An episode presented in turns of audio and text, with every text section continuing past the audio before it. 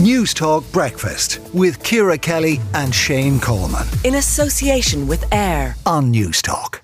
Now, Finance Minister Paschal Donohoe, good morning. Good morning, Shane.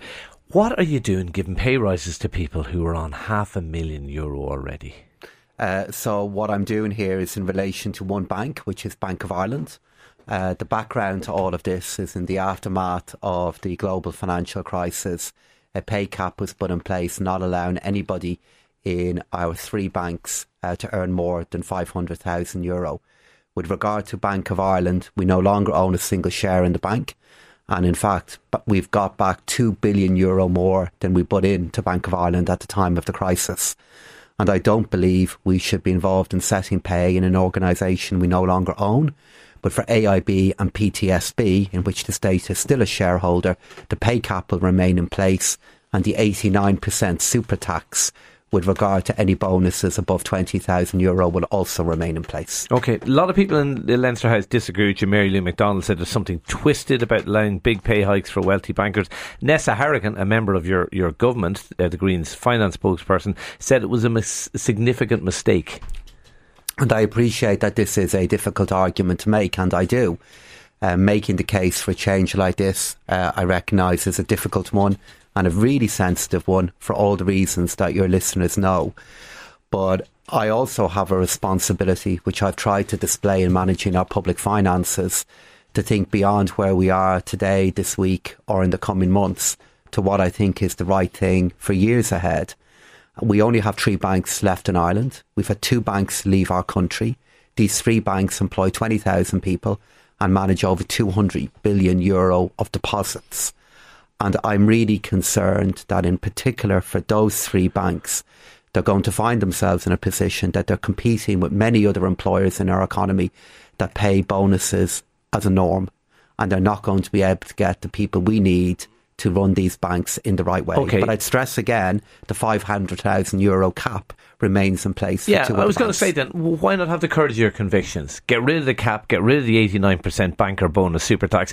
Well, because the reality is, well, 20 grand might be a lot to you and to me as a bonus. For bankers, that's pittance. I know people in London who are nowhere near chief executive who are getting 50 times that level of bonus. So 40% of the people who leave our three banks at the moment to seek employment elsewhere go to employers that pay a bonus. Yeah.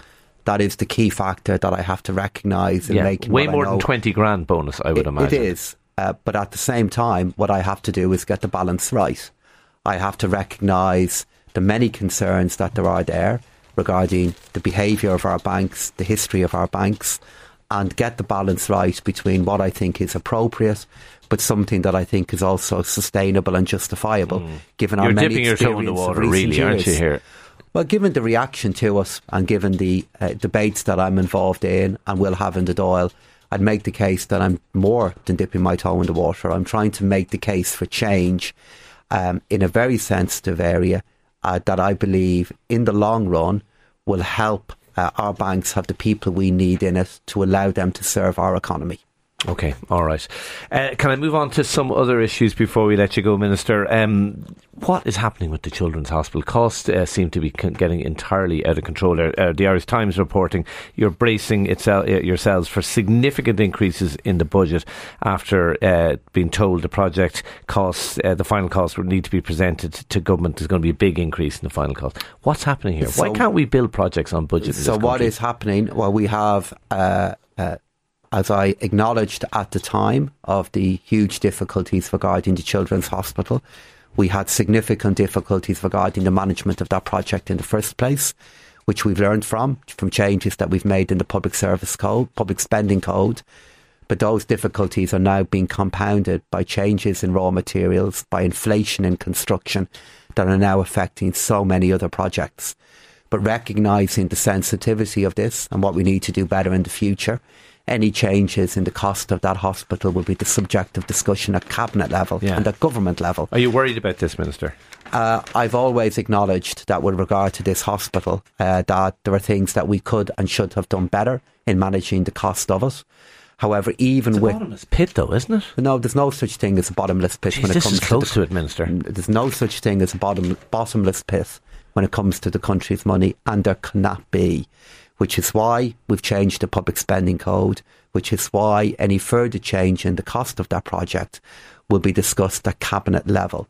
But all that being said, I still believe for this project, which I've been involved in for so long, that when we complete it and when it is open, it is an investment that will make a difference to the health of children. No doubt about that. Your government colleague, Fianna Fáil TD Cathal Crowe, has called for a cap on Ukrainian refugees coming into the country. What do you make of that intervention? Well, I do understand why the Deputy has been involved in this debate, and I've heard what further comment he's made in relation to this.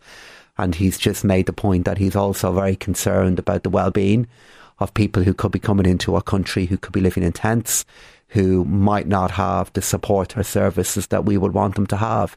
Like I've heard the Deputy also on many occasions make the case for standing by the people of Ukraine and doing our best to look after people. But he thinks there should be a cap. I think caps would be very, very difficult to implement for a country who is on the west coast of Ireland, of Europe, I should say, given that we have many other countries who are bearing heavier loads, who are far closer to the war, not implementing caps or suggesting bringing them in. OK. Shops and cafes could be forced by law to accept cash payments. Tell us about that. Why are you going down that road? So this is part of the retail banking strategy that we launched yesterday, which included the elements that you just quizzed me on at the start of our interview. What we are looking at is looking many, many years ahead into the future of our economy and recognising that it's very likely we'll see an increasing number of people that will be making payments by their phone, by their watches, and not using cash at all. We recognise that trend, know why it's happening, but still need to recognise that for a number of people within our society that could diminish over time, will still be significant. They want to use cash. Yeah.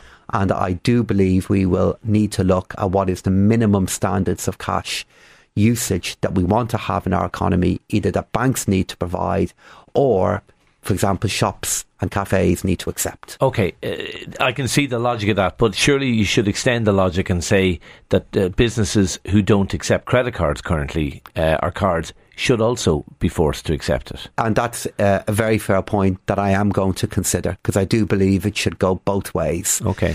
So businesses, and we all know them in our community who don't take cards at the moment. You're saying you're going to look at changing that, they will have to take cards. I'm going to consider it because there can at times be reasons as to why they don't. But I believe those legitimate reasons are beginning to diminish. And we need to have a look at them. Are you suspicious of those businesses that only take cash? I would question why it happens, absolutely.